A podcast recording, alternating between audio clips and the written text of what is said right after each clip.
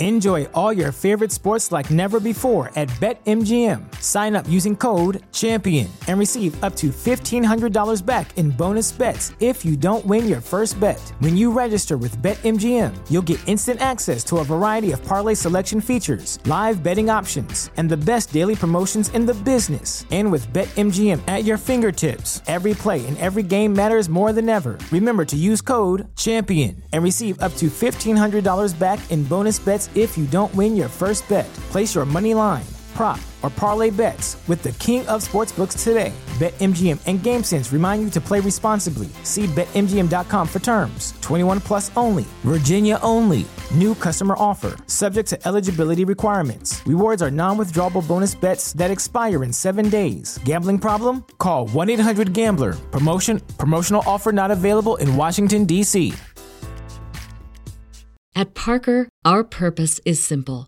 We want to make the world a better place by working more efficiently, by using more sustainable practices, by developing better technologies. We keep moving forward.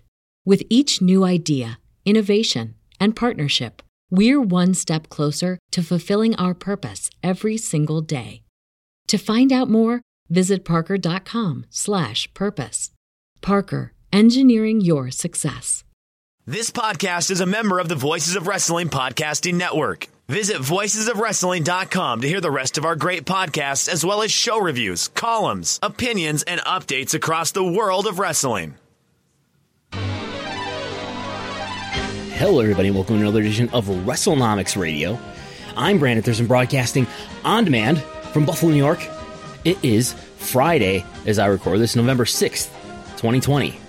I don't think I've ever spent uh, as many hours talking as I have in the last seven days or so. People who know me personally may know that I am not somebody who spends a lot of time in my life talking in any form. In fact, the amount of time that you spend listening to me talk on any given episode of WrestleNomics Radio, you may in fact be hearing me say more words in these roughly 60 minute episodes.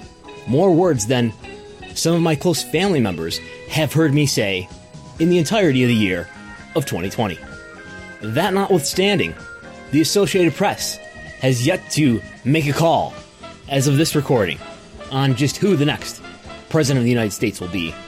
Things not looking good for close personal family friend of the McMahon family, as the chances of Andrew Yang having some influence in the federal government increase. But luckily, wrestling fans in the United States have been trained for decades to appreciate the fine value of interminable contests that go on and on without any clear winner or loser. And there's a new article on WrestleNomics.com today that I have feelings about, as well as others. We'll get to those feelings.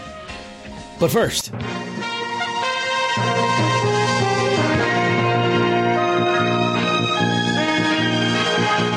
This week in wrestling business news, there's just really not a lot of big news headlines this week. I'll say it, there's no ad platforms here. The bigger news was last week with the WWE Q3 report coming out. I have some follow up on that this week. Stephanie McMahon announced on Twitter that WWE has a new TV deal in Thailand to broadcast Raw and SmackDown on the network 3BB Sport 1. PW Insider has also learned that Stephanie McMahon, the chief brand officer for WWE, has taken on another role within the company as she takes over supervision of the global sales and partnerships department, an area that includes matters like sponsorships and other business relationships. Reportedly, she took on this role beginning in August. WWE Executive Vice President John Brody, who works in that area, is still working there and now reports to Stephanie. By the way, speaking of WTV deal, deals in Thailand, WWE's former broadcast partner in Thailand, CTH, just for some deep background of uh, wrestling business history here, recent history. Thailand is the region where WWE was broadcasting through CTH, and CTH fell way behind on payments to WWE for broadcast rights. And according to Law 360, WWE was awarded back in 2016 they were awarded $23.8 million by a federal court in Connecticut because of the dispute. WWE uh, was alleging that CTH had been paid invoices going all the way back to the March of 2014. And I'm not aware to what extent WWE was able to collect on that $24 million judgment. But there you go, they've got a new partner in Thailand. Let me turn the gimmick voice off. It's a fine line between droning on monotonously and bouncing along like a phony DJ. But anyway, so let's talk about one issue that is in the uh, the area of hardcore financial ease. But if you remember last week, I was perplexed at how uh, W was able to report operating expenses in its media division for Q3 that was lower than Q2, despite Q2 being entirely Performance Center production for Raw SmackDown and pay per views, and Q3 being half of Performance Center for that production and half at the Thunderdome. With the Thunderdome obviously being more expensive than the Performance Center production values. How could a quarter that had half of the quarter happen with Thunderdome production be cheaper than the quarter that happened within the entire quarter being at the Performance Center? How is that possible? So it turns out there's something called production incentives. And I don't know exactly how they work, but it seems to be something that is uh, given to a production company, in this case, WWE, is given to the company to attract the company to do production in their region, state, even international governments, I understand, do this. So I don't know exactly what what government uh, gave them production incentives. Uh, WCFO Kristina Salen did make a comment to the effect that much of the production incentives that W was given was from the state of Connecticut, uh, which would make me think that the production incentives were related to production that happened in Connecticut, even though much of their production is happening in Florida. So I don't know how to sort that out.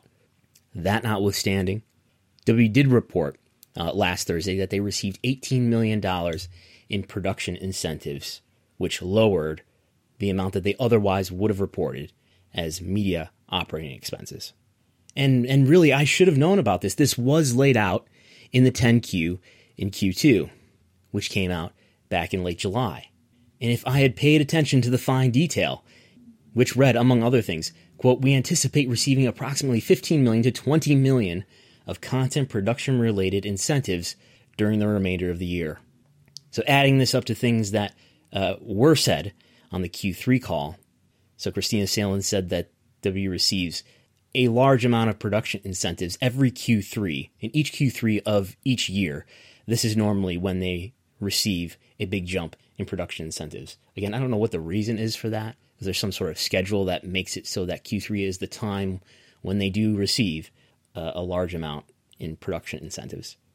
And as I was going over my uh, spreadsheet where I do the W quarterly financial estimates. I did have a note about this somewhere, but I failed to refer to it when I was actually running the numbers last time.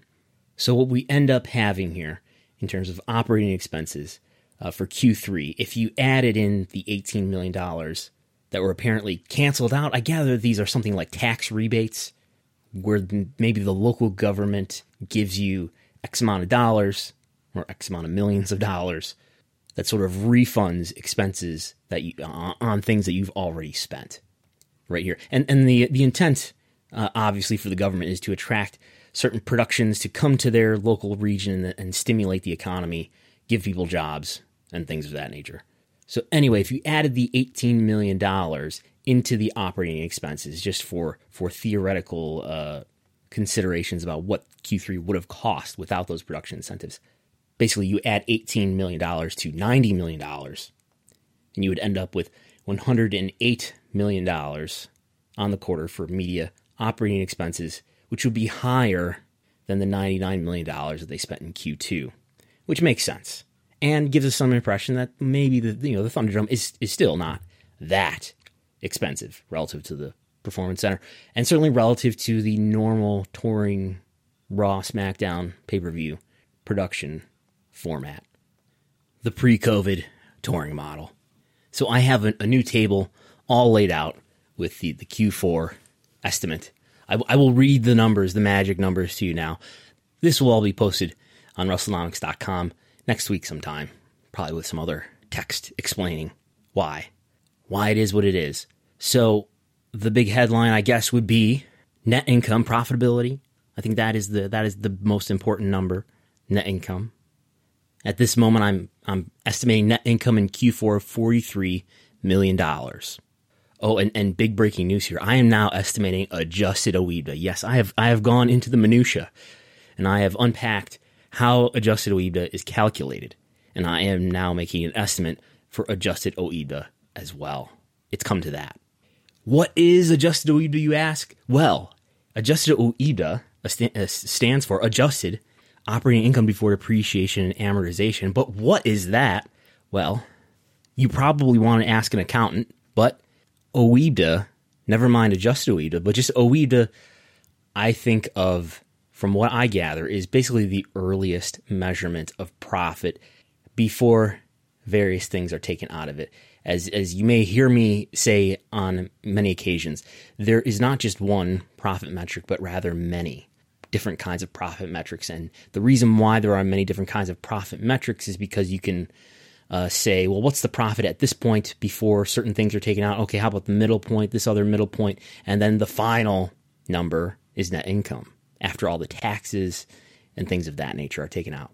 And I think the good analogy here is something that think people are uh, familiar with is their their paycheck. You have a gross pay before taxes and deductions and benefits are taken out, and then you have a net take home pay, the, the the amount of money that you're actually able to cash out or that goes into your direct deposit. That's kind of like net income, your net take home pay. But anyway, what's adjusted OIBDA? So so W takes so I think of OIBDA as, as, as, a, as a really early measurement of profit, but WB likes to talk about adjusted OIBDA, which is sort of their own made up specialized profit metric, where they get to rule out stock compensation and certain other things that they just in, in their own arbitrary wisdom selectivity they choose to, to rule out. I think sort of the idea that this is a special non-recurring measure, and uh, we would like you to think about our profitability while ruling this thing that we don't want to consider while ruling that out. So there was an instance. Usually, W does not, uh, in most quarters, have anything in the line adjustments. They do have quite a bit of money almost every quarter. Sometimes it is a negative value, but usually it is, it is a positive value. They do report uh, stock compensation, which they rule out of adjusted OIBDA, $5 million worth uh, in Q3. But this quarter, Q3, the one that just passed, actually, they did uh, put $5.5 million in the adjustments that they're taking out of the adjusted OIBDA. What is that $5.5 million? Let's go to the 10Q. It says are we reading from the 10Q? Actually, we're reading from the earnings press release, but I bet it's in the 10Q also. But on page 14, it says, and I quote, during the three and nine months ended September 30th, 2020, the company recorded 5.5 million in severance expense resulting from a reduction in force due to COVID-19.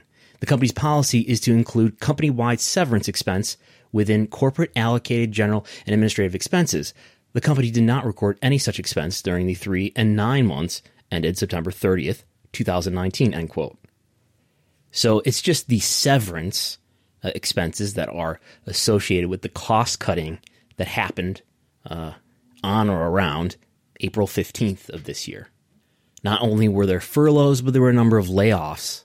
And W is uh, accounting that there's $5.5 million worth of severance expense associated with that, that they are ruling out of adjusted OIBDA. But anyway, I digress. I said $43 million in net income, the realist, most final profit metric. I think that's appropriate to say. I, I, I know there might be some smart uh, accounting people who listen to this podcast. So if, if I'm mischaracterizing net income, please tell me so. Uh, but $43 million in net income would be a little bit lower. That's my Q4 estimate, 43 million, a little lower than 48 million in Q3 and almost exactly the same as the 44 million in Q2. But a Q4 with $43 million in net income would bring WWE's total net income for 2020 to $162 million. That would more than double last year's net income of $77 million, more than doubling the profitability of last year, 2019. Here in these challenging, unprecedented times, So I'm just thinking if there's any key things I'm modeling in here. I'm modeling in a, slight decrease in uh, W Network, uh, paid subscribers, which is normal for Q4. In the area of core content rights, the TV rights fees that drive so much of WWE's business, we are now in Q4, which means we are now into year two of WWE's TV deals with NBC Universal and Fox for Raw and SmackDown, respectively, which means it is time for an upgrade. It is time for a contractually guaranteed escalation in WTV rights fees. So I'm modeling a 10% increase, roughly, compared to what they've done in previous quarters up to this point. There also is, because the way the calendar works out, an extra episode of Raw in Q4. There are 14 episodes of Raw rather than the usual 13. So that is adding into it as well. We get to about $146 million in core content rights fees for Q4. That is my estimate. And just to go briefly down the line here, uh, media ads and sponsorships, uh, that area seemed to be recovered in Q3. Hard for me to tell just how to deal with that. Uh, this this line is up. Ads and sponsors in the media division is up in previous Q4s. I would guess related to the increase in ad demand around the holidays. So it was $27.6 million, uh, 2019 Q4. I'm modeling 27 million this Q4. And looking back on 2016, yes, there was even a strong Q2 in that presidential, Q4 rather, in that presidential election year. The other media segment, nothing too exciting there. Certainly not anticipating a Saudi event that would usually be reported in, in that uh, segment expecting another uh, quarter of zero or very close to zero revenue in the live events division as the pandemic rages on. U.S. death count now at a quarter of a million.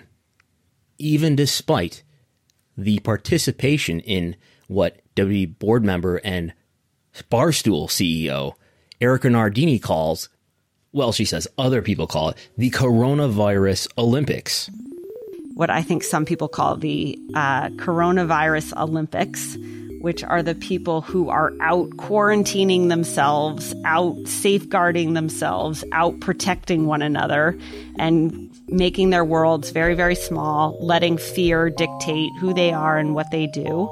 Um, for a lot of those people, that's with good reason because they have health risks or because there's, for a lot of good and reasonable reasons, afraid of what is happening out in the world right now. Uh, and then there's a group of people who my friend and I were talking about, which is I want to be around the people who are like, hey, everything's in play right now. So Stephanie McMahon was on Erika Nardini's podcast, Token CEO, this week. That's how I caught that. Although I have not caught a coronavirus, as far as I know. The virus that is now approaching, having killed the same number of people who were killed in the last six flu seasons combined. But I digress.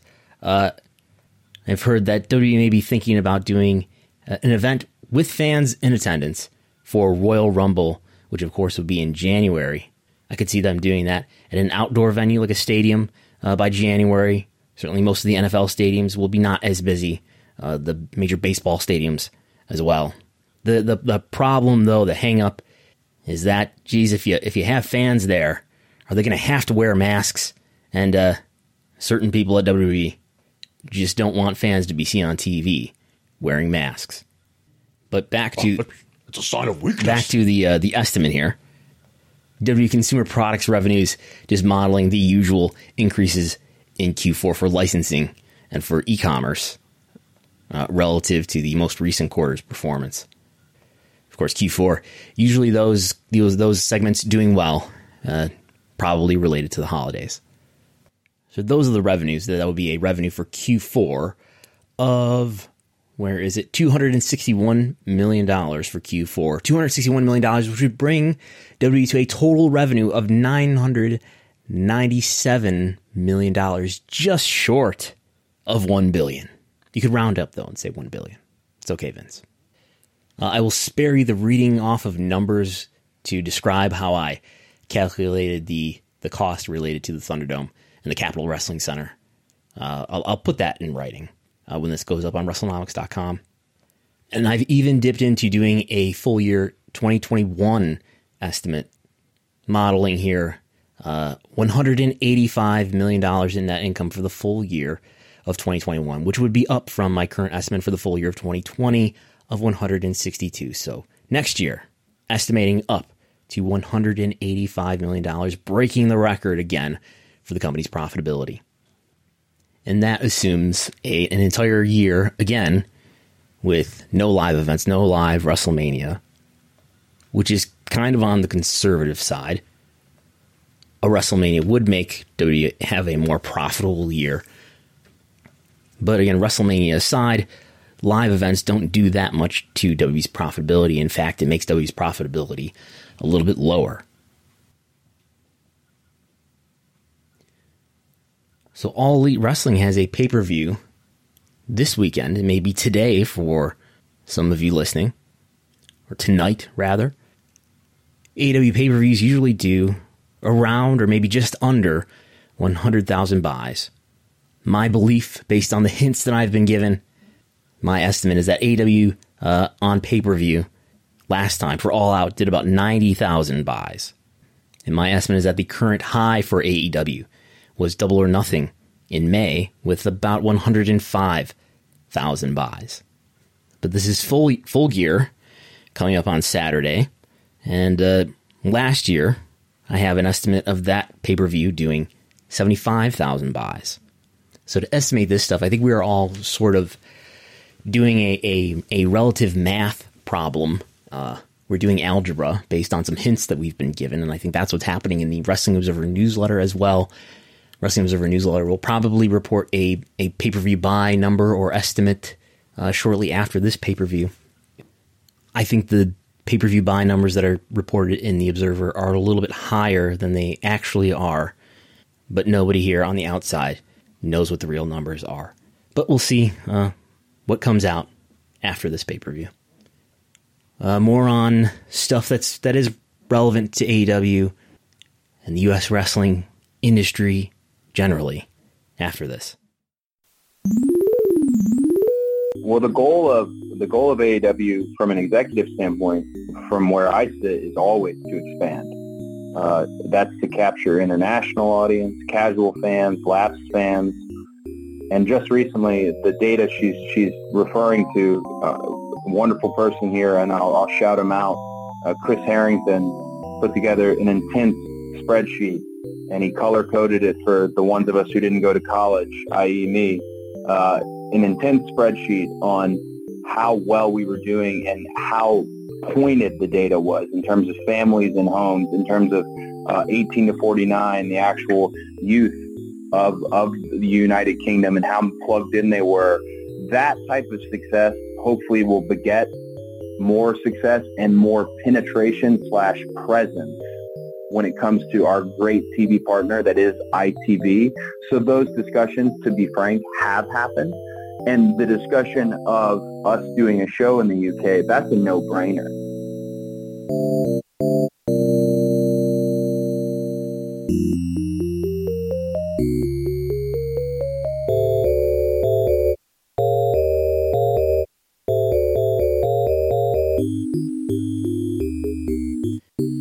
There's Cody Rhodes from that was Thursday the AEW media, media conference call in advance of the full gear pay per view.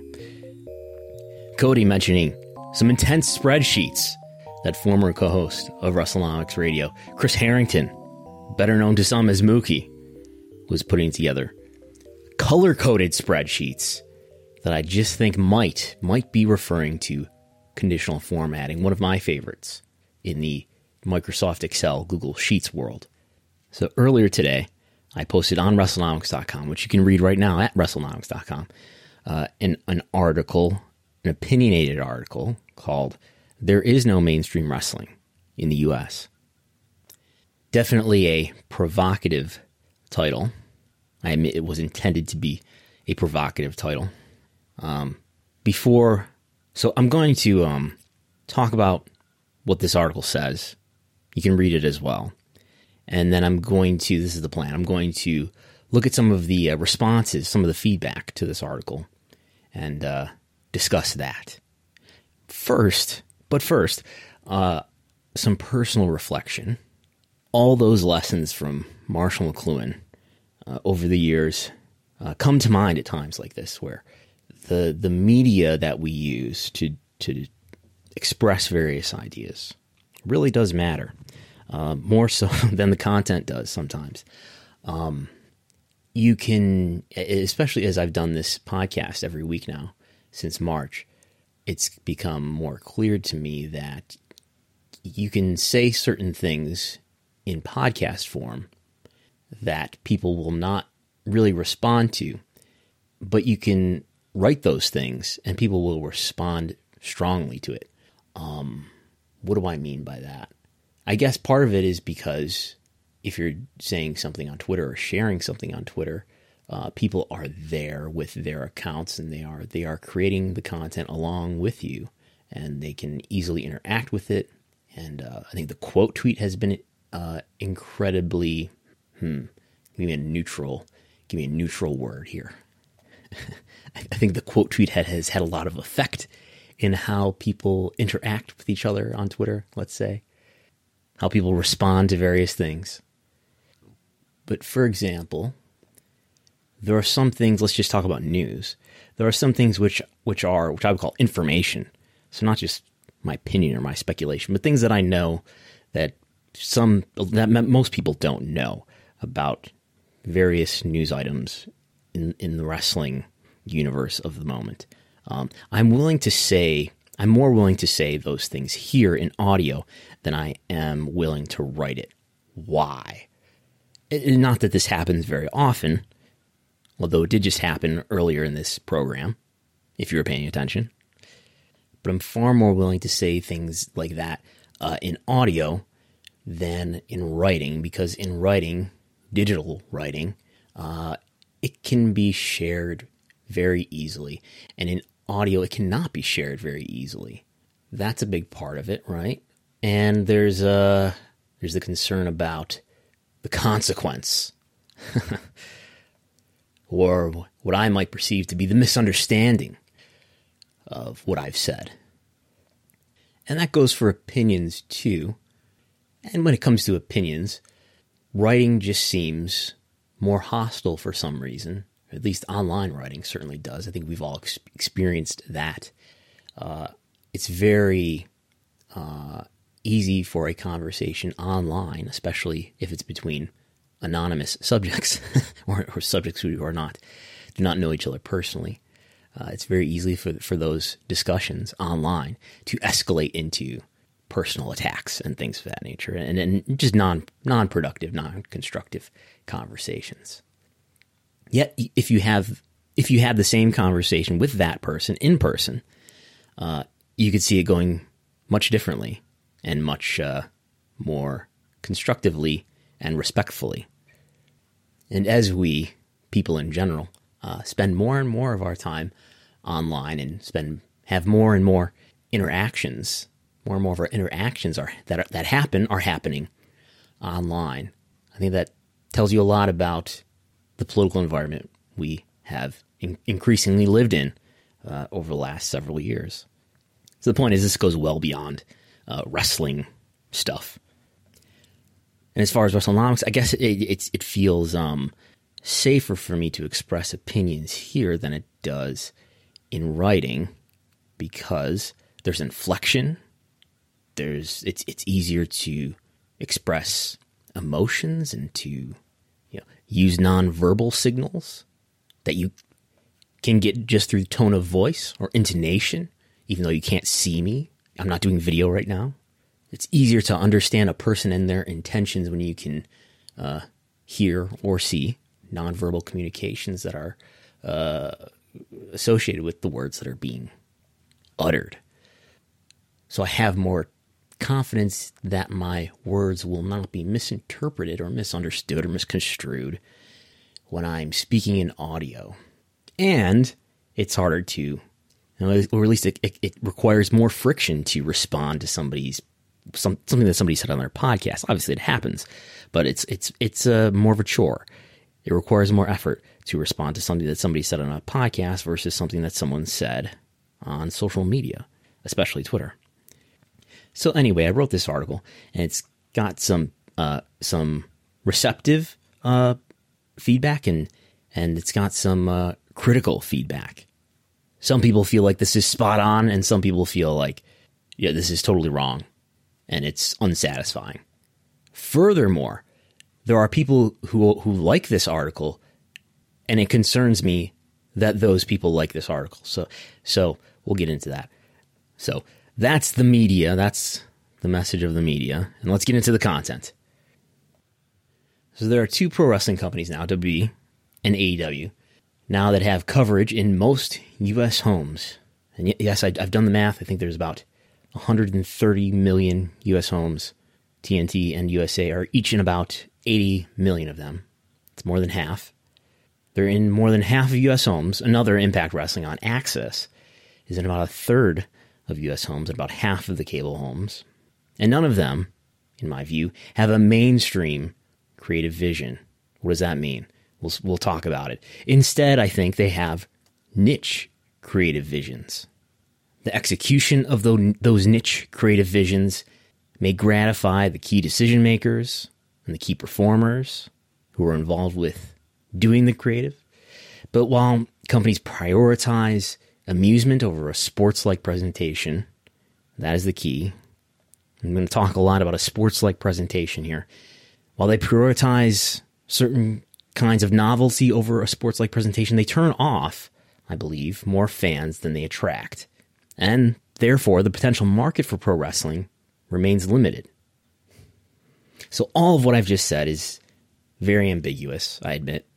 We'll unpack all that in a moment. First, let's think about how we got here, set the stage, and understand the background, the history of why wrestling creative in the United States is what it is. Televised professional wrestling in the United States has been desperate, in my view, to be anything but sports for the last 30 years.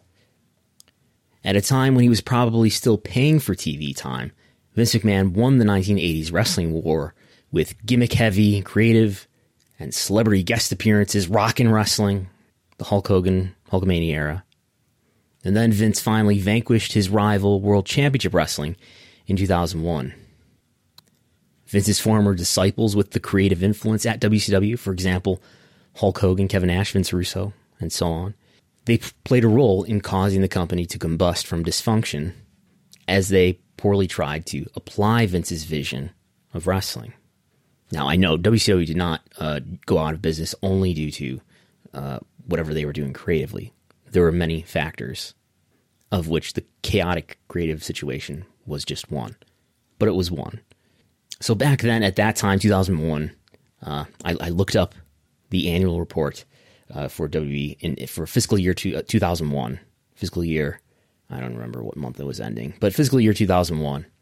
WF, before it was WWE, was getting just $550,000 a week from Viacom for Raw and just $300,000 weekly for SmackDown from UPN. It's a fraction of, the, of what they're getting now for those programs. So perhaps feeling affirmed by achieving a virtual monopoly on pro wrestling or sports entertainment. Around that time, McMahon's programs became increasingly scripted. Backstage skits where the wrestlers did not acknowledge awareness of the camera. Uh, those became routine on Raw and SmackDown. And since winning the wrestling war in 2001, theoretically affirming Vince's genius, WWE has doubled down on his less sports like vision while becoming gradually less popular with consumers in the ensuing 19 years. Total Nonstop Action made it to high coverage cable, Viacom Spike in 2005, shortly after Raw left Viacom, returning to the USA Network. TNA made it to, to Spike to high coverage cable, and uh, they tried, but failed to compete with Vince. But they competed with Vince only on his own creative terms. The leaders at TNA largely assumed Vince's creative approach was the right and true way to appeal to the masses. His dominance of the industry must have been proof. TNA's creative endeavors, in fact, were so chronically disdained that the company had to abandon its, its toxic trade name and rebrand itself Impact Wrestling in 2017. It's as if Vince has long been trying to morph his pro wrestling business, which he took over from his father, into something that transcends pro wrestling. He spent decades trying to make movies, but literally, He has W Studios. And he spent longer trying to turn his programs into something more like the scripted entertainment that gets more cultural respect. So, what befalls WB now is a tragicomic blessing. The media economy is making pro wrestling richer than it's ever been, not because it finally recognizes wrestling as this honorable scripted entertainment, but because it identifies wrestling as at least enough of a live sport. Despite the career long efforts of Vince and the generation of derivative minds he trained and influenced, despite their efforts to divorce their medium pro wrestling from sport and to re engineer it into some kind of ironic metacomedy or quote unquote soap opera for guys, wrestling gets to share in the billions nonetheless. Fox now awards SmackDown with $4 million per episode. That's 13 times what they were getting from UPN. USA Network now gives Raw 5 million a week, nine times what Viacom paid in 2001. I assure you that that is a lot more than just an increase uh, for inflation. TV networks are writing huge contracts for sports generally in an eager attempt to keep the pay TV ecosystem alive in face of streaming video and the increasing uselessness of the very invention that originally helped bring Vince to such power the cable TV subscription. So, that is a very brief history of how we got to where we are creatively and what the economic situation is right now for wrestling television. And I propose, controversially, that what's going on in Japan and what's gone on in Japan for a number of years can tell us a lot about what a United States wrestling scene that was not so influenced by one dominant company and one dominant CEO, what that scene might be like and what it might naturally unfold into based on the, the inclinations of, of human beings in this culture.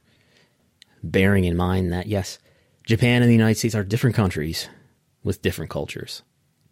Nonetheless, I think Japan is kind of a control group for the wider wrestling business. The leading company in Japan is New Japan Pro Wrestling. They are the leader by a wide margin above all other Japanese wrestling companies. New Japan, as many people know, features a straightforward sports approach without fourth walled skits, without ironic breaks from the narrative, with few angles, few wrestling angles, and with some of the most charismatic talented wrestlers of the generation, some of the most intriguing stories that have been told in wrestling in the last several years. New Japan is a mainstream product.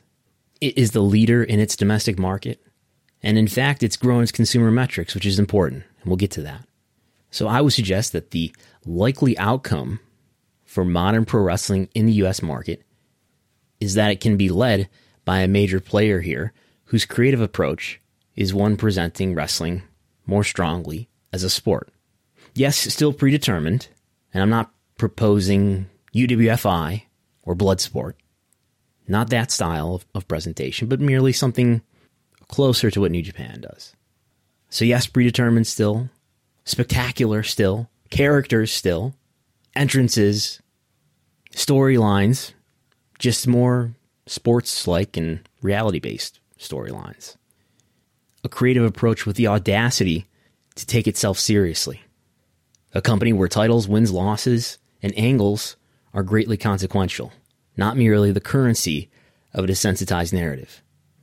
And if this is not the likely outcome, it is at least an untested creative approach to trying to capture the widest audience. Now, certainly there's an audience interested in things like comedy and wrestling, extraordinary storylines, other experiments from other mediums, things that are exemplified in WWE's cinematic matches and AEW's Dinner Debonair, just to name a few. Those things that break greatly from wrestling as a simulated sport. There's a real and respectable audience that's interested in a new kind of flavor of wrestling. You know, it, along the lines of something that I said a few weeks ago, I think critiques like this of wrestling creative have, in a way, been spoiled by people who are being excessively hostile and dismissive of even the existence of a different flavor of wrestling. People who do not say that, look, there's a, a, a space for that kind of wrestling, and that is respectable, and, and you are well within your rights to have your taste served. and, and even usually this excessive point of view is couched with other things that I more outrightly disagree with, like criticisms of the particular wrestling style. They're doing too much, they're not selling enough, those kinds of things. You know, a, a point of view that doesn't appreciate how wrestling has changed, the in ring wrestling has changed, and what gets over is different today from what got over at another time.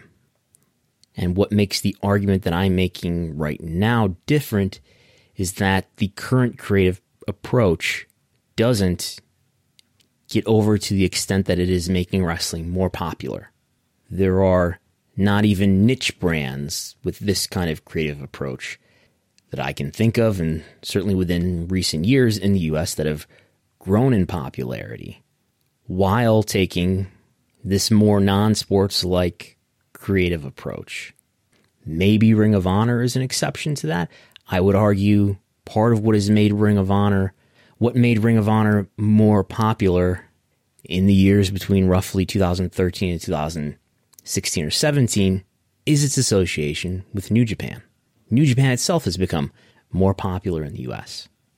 New Japan applying a sports like approach.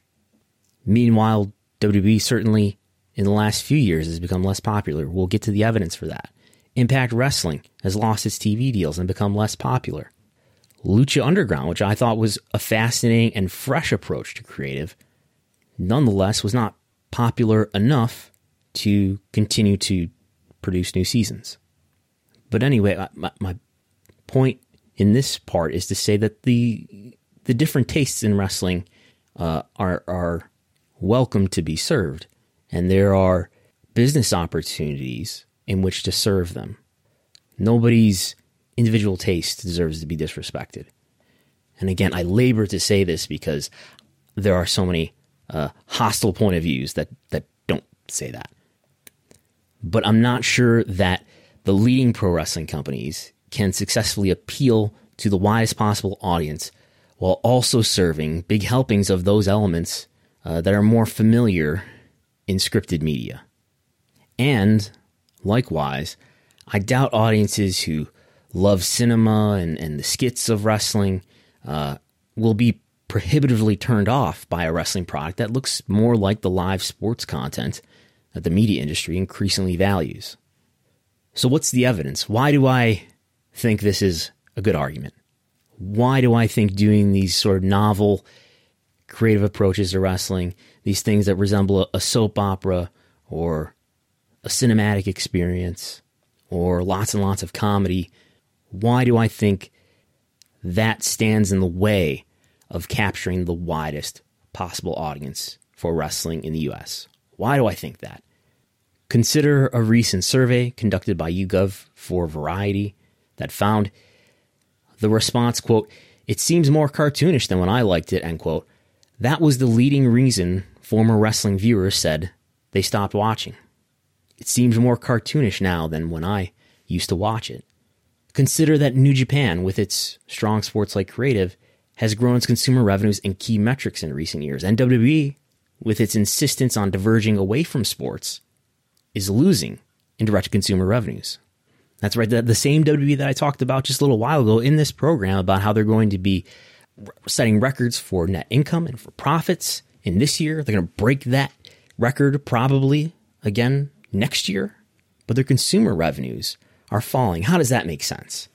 First of all, because there's additional pressure, rising pressure on the TV networks to hold the bundle together. And to hold the bundle together, they need their most watched programming, even though their most watched programming has become less watched, but it still it still ranks as their most watched programming.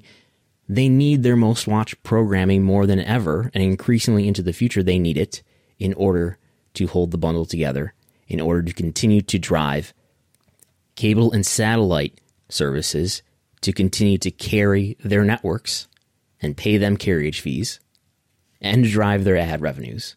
They need the most watched programming more than ever, so they're paying more than ever for the most watched programming, which includes wrestling, especially WWE. Now, in that time, WTV viewership has declined more than most sports. In some years, it has declined more than most TV overall. You know, a, a worse rate by percentage. But WWE programming is, is starting from a pretty high place, so they are still highly ranked. If you are playing the WrestleNomics drinking game, Raw is highly ranked. Raw is still highly ranked. And so is SmackDown. So core content rights fees, TV rights fees have exploded, and $100 million a year from the Kingdom of Saudi Arabia helps too in non COVID years. So their business revenues have exploded, which has little or nothing to do with what's going on as far as how many fans they have and how much they're driving consumer revenues. But despite creating this content that supposedly serves the masses, WWE's ticket sales, WWE's merchandise sales, its product licensing revenues. Those three areas fell in each year 2017, 2018, and 2019, lower and lower and lower. Those are areas that are not strongly affected by new technology, new media. Sure, YouTube views, video views, and social media followers are up, but that's a new media that people are adopting. But even in the area of a new technology, W Network subscribers, streaming video, W Network paid subscribers fell throughout 2019, and they fell in Q1 2020 in a year over year comparison. All those revenues I mentioned come directly from the sales to consumers, to wrestling fans. Now, New Japan Pro Wrestling, on the other hand, according to their parent company Bushiroad, New Japan's revenue in their fiscal year 2018, their revenue is made up of only 20% of media revenue. That would be from things like TV Asahi and, and New Japan World. New Japan World would be direct, direct consumer anyway. But the other 80% of their business is from events and consumer products, merchandise, ticket sales, and merchandise sales. Those are direct to consumer revenues. And yet, New Japan's revenue has grown every single year since 2013. Well, with the exception of this year that just ended in July for them, which took out four and a half months of events. So revenues overall are up when you've got 80% of your business coming directly from consumers. And we know that attendance is up. Total paid attendance every single year from 2013 to 2019 was higher than the year prior. And no, this is not the numbers from the New Japan website, which are certainly inflated in the time before May 2015. And I think may include uh, comps, even in the times after that. This is what their parent company, Bushiroad, put in a slide for shareholders. This is a graph with, with labeled data points on it. And it explicitly says number of paying visitors, paying attendees, I think that would mean. So total attendance on an annual basis for New Japan is up every year since the fiscal year 2013. Now I know what you're thinking maybe they're just running more events. That's why total attendance is up. And it's true that New Japan has run more events as time has gone on. But average attendance, if we take the number of events that we know New Japan ran and divide it by those total attendance numbers for each fiscal year, average attendance is up as well in every year except for uh, from fiscal year 14 to f- fiscal year 15, where it was down. But every other year, average attendance is higher than it was in the year prior. What other evidence do we have? Google Web Search, I think, is a good reflection of how much people are thinking about various brands or topics. Searches for WWE, domestically and globally, have fallen each year since 2016. And at this point, uh, as of October 2020, it's down for 2020 as well. Now, domestically and globally, it's down at this point in 2020 for New Japan as well. I would note though, New Japan had a four and a half month period where they ran no events, WWE did not have any similar hiatus. But while domestically and globally Google web searches for WWE are down in each year since 2016, Google web searches globally and in Japan for New Japan are up in each year, not just since 2016, but since 2010. Since 2010, web searches were higher and higher and higher each year.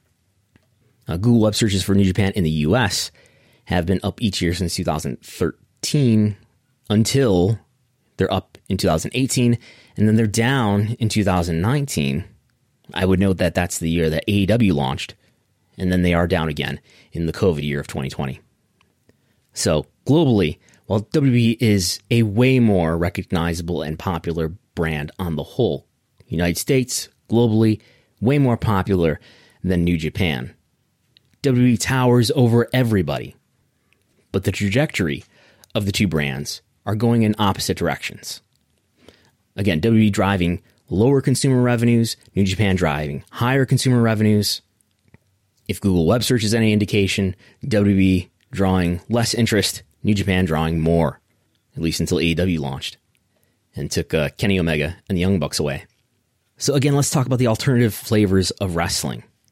Havens for these different kinds of wrestling, these more experimental kinds of wrestling, they do exist in Japan in the form of two of the most popular companies after New Japan, Dragon Gate and DDT.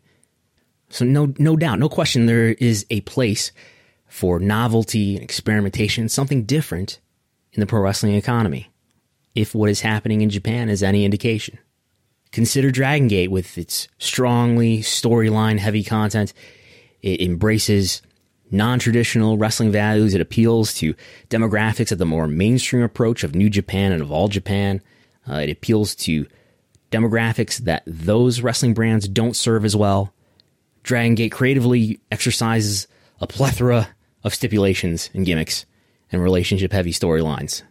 You can listen to Open the Voice Gates on this very Voices of Wrestling podcasting network for more about Dragon Gate. And then there's DDT with its wild embrace of entertainment wrestling and of comedy. You've seen the gifts. Uh, as much as any company in the world, DDT has tested the bounds of what pro wrestling is. And Dragon Gate and DDT have done well for themselves. They were promotions that were much smaller uh, 10 or 20 years ago and have become much more popular over that timeline.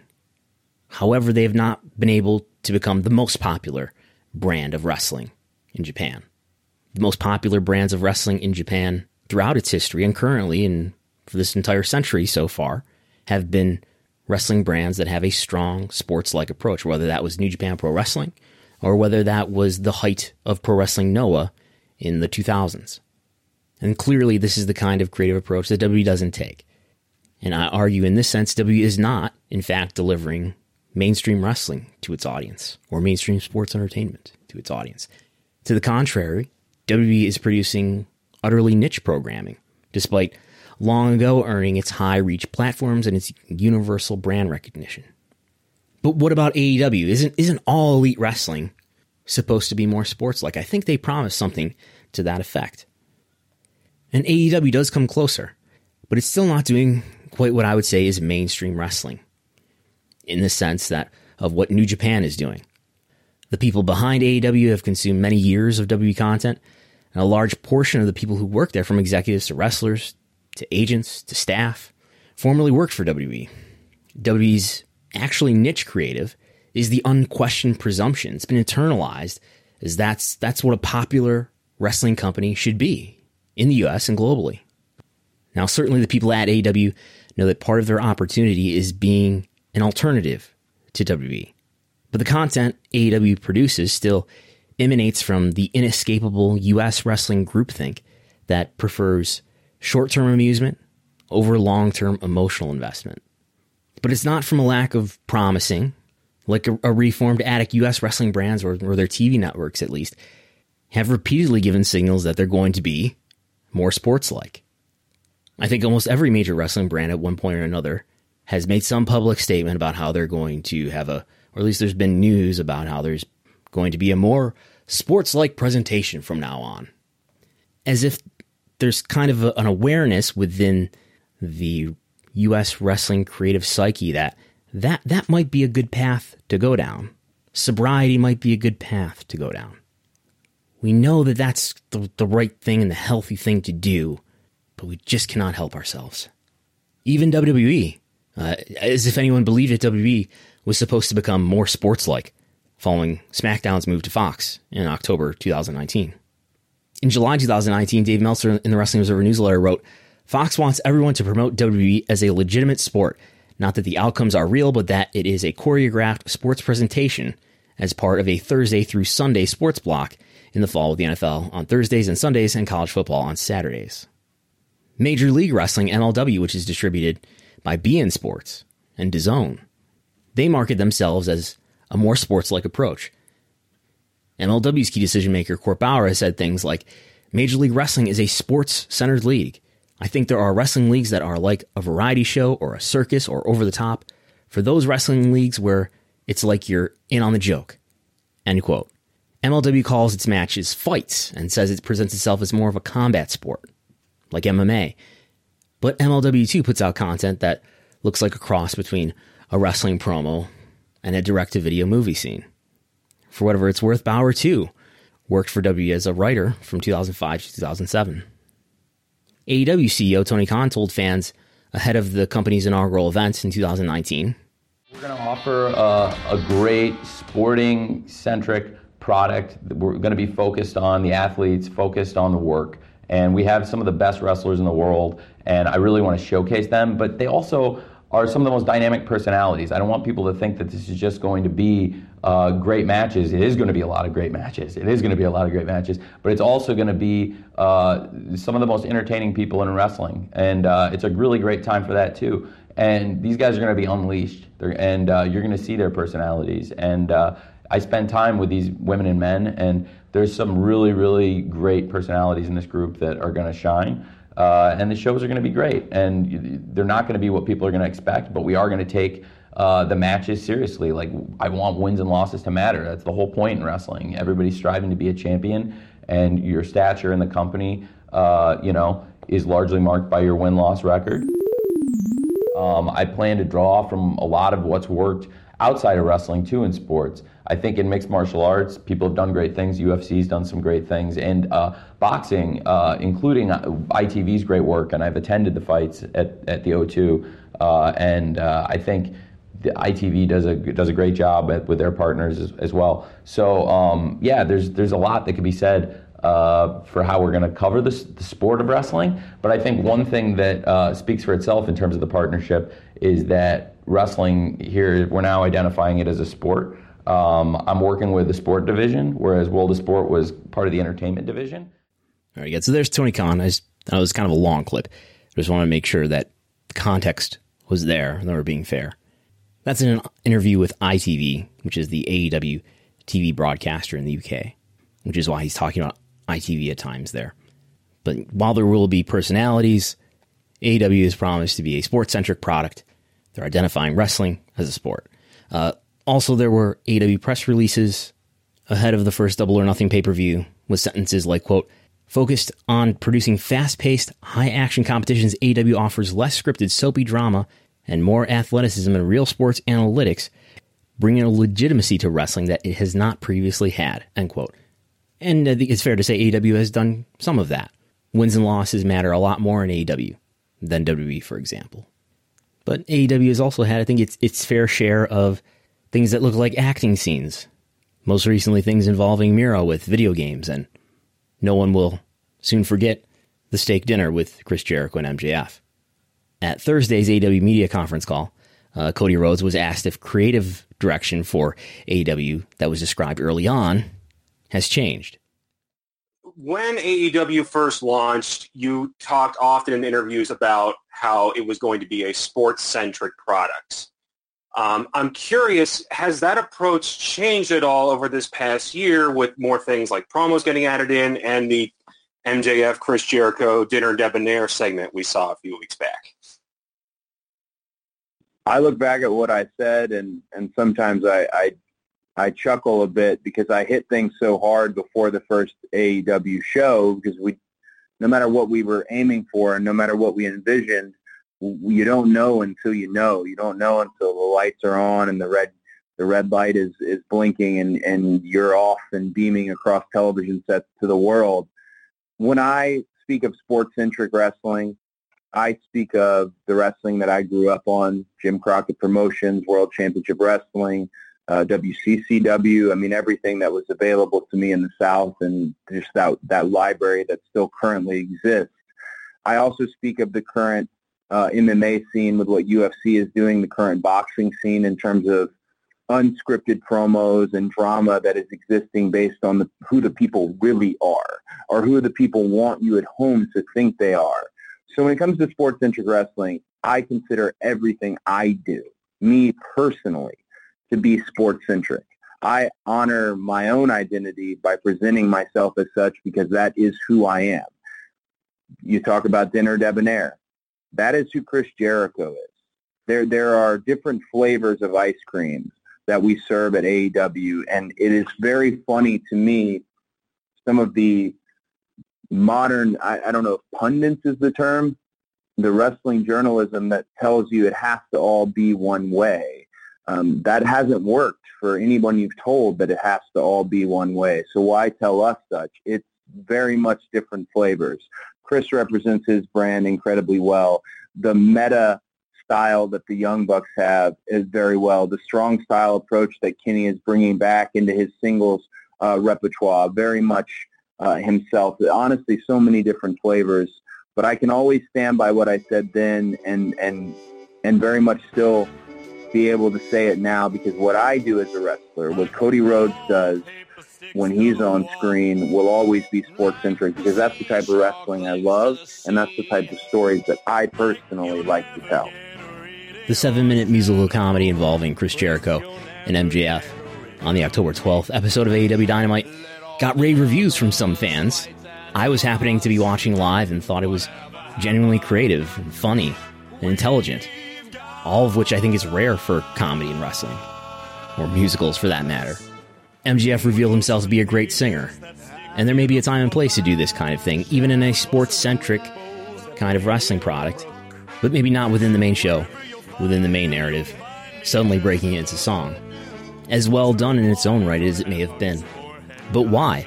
Plenty of people seem to have liked it. I just told you I liked it. But Le Dinner Debonair drove viewers away. 15% of the total audience tuned out before it was over. It was a seven minute segment. According to numbers that uh, Wade Keller read on one of his audio shows, the segment at 919 started out with 782,000 viewers and finished with 665,000. So again, down 15%. The average growth or loss for viewership in the sixth quarter where that segment appeared. The sixth quarter for AEW on average throughout the just over one year that the show has been on the air. On average, the sixth quarter declines by 4%. Again, this declined by 15%. That's 4% for both the total audience and the key demo, very similar. And despite Chris Jericho dubbing himself the demo god, 11% of adults 18 to 49 tuned out throughout the course of the 7 minute segment as well. P 18 to 49 at 9:19 p.m. was at 402,000.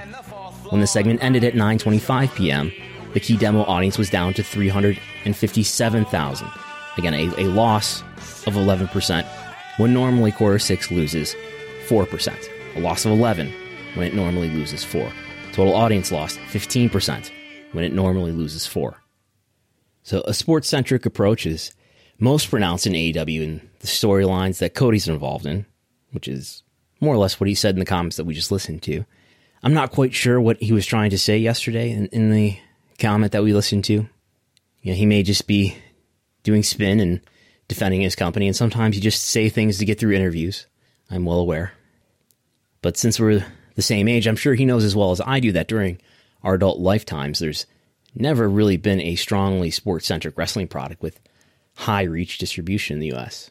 It's not only possible that that kind of approach, uh, if it was applied more broadly, would strongly succeed economically, it's never been even given the chance to fail, that creative approach. And when sports have never been more economically valuable than they are now, I think now is certainly the time for someone to at least try.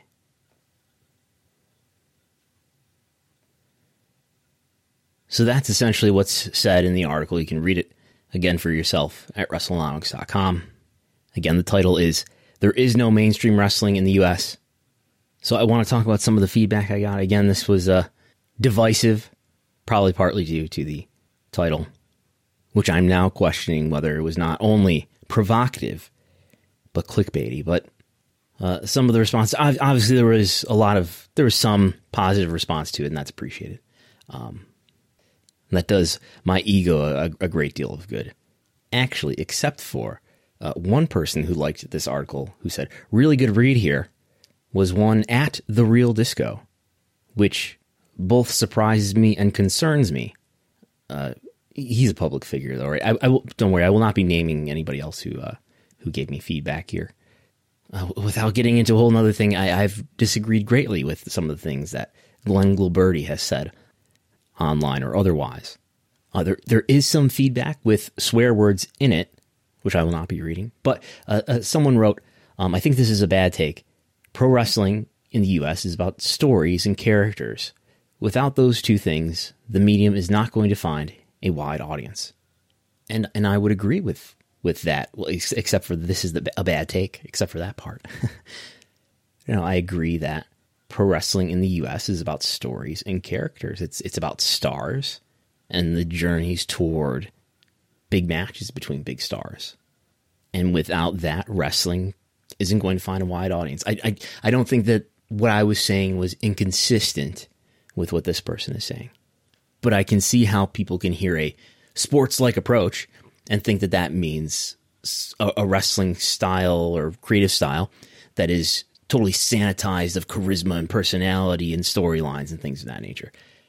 And again, and if we use New Japan as the exemplar here, I think New Japan has done a great job of telling some of the most deep and resonating stories and effective stories uh, that, that anybody in pro wrestling has told uh, over the last five, ten years.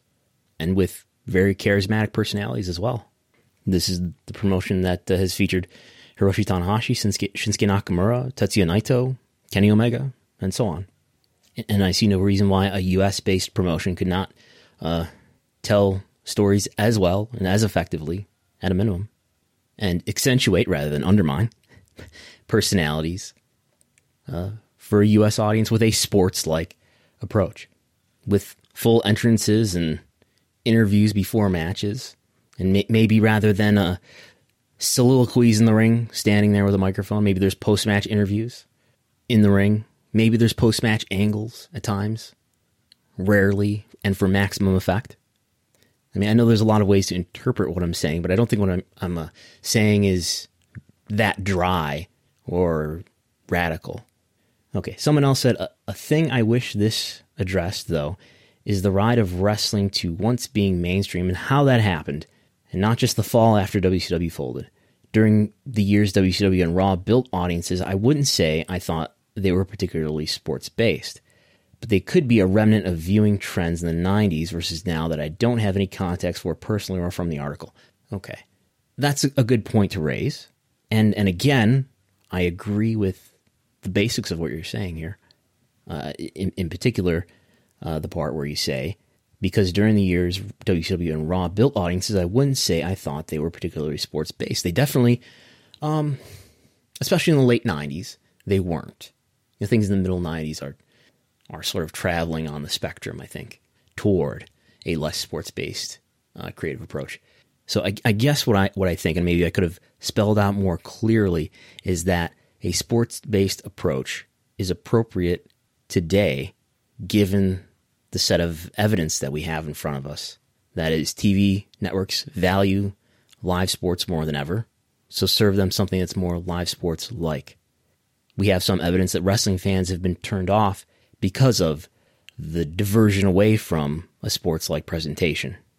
We have really the only major wrestling brand that has become more popular in its domestic market and to an extent in the US, New Japan Pro Wrestling, has become more popular. That's the only one on a major level, and they've done it with a creative approach that is more sports like than any other major company in the world.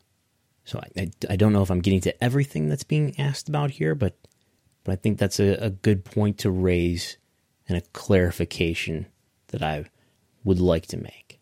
Next, well, I guess I'll just use first names. The first one was from Bella. That was from Chris. This is from Joshua, who said, uh, This is impossible to quantify in any meaningful way until someone makes an American New Japan Pro Wrestling, and it succeeds or it doesn't.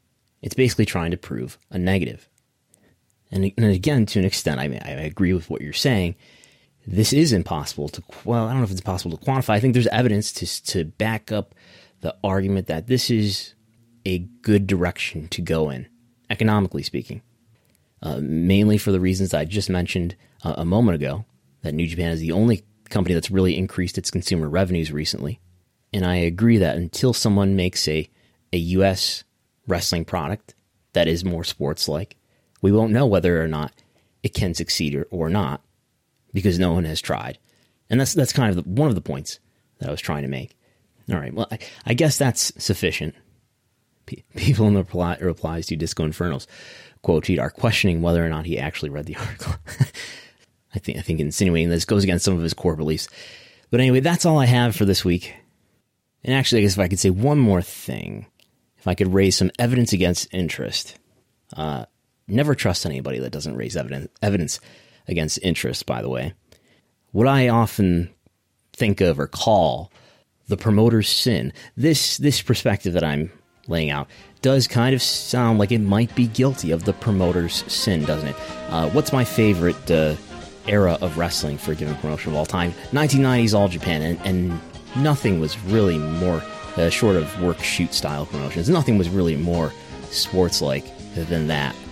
So, am I just committing the promoter's sin of trying to project my own personal taste onto the widest supposed taste? There's the vulnerability. But anyway, thanks for listening. Thanks to Post Wrestling for having me on. Thanks, to, I think I think these people last time. Ah, thanks to ProWrestling.net Jason Powell for having me on. Thanks to John Pozorowski of the Two Man Podcast for having me on to talk about WWE business and well, not just WWE business, all of wrestling business. A well-rounded conversation about everything going on in pro wrestling and a little bit about me. WrestleNomics.com is an ad-free website Almost everything there is not behind a paywall. It is free for anyone to read with no ads, no pop ups, no things you have to X out of. That is because of listeners like you who support this program and the writing that I do on WrestleNomics.com. I think we've got some sound quality I'm pretty happy with now, too. You can support if you're not supporting already. Go to patreon.com slash WrestleNomics. You can support for $5 a month or $10 a month, and I will reinvest your contribution into doing better and better work. So that's all for now. You can follow WrestleNomics at WrestleNomics. You can follow me at Brandon Thurston. And I'm Brandon Thurston. And I'm in a way better mood than I was when I started recording this. And I'll talk to you next time.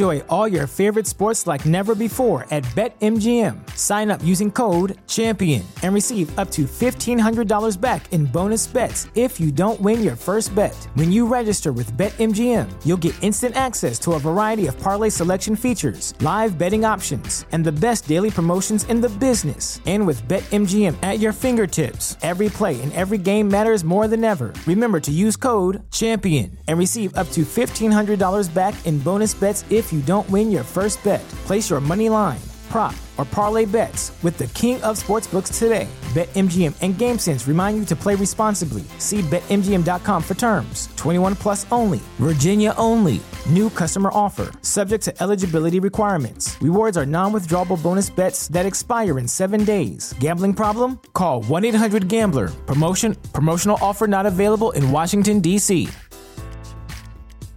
At Parker, our purpose is simple.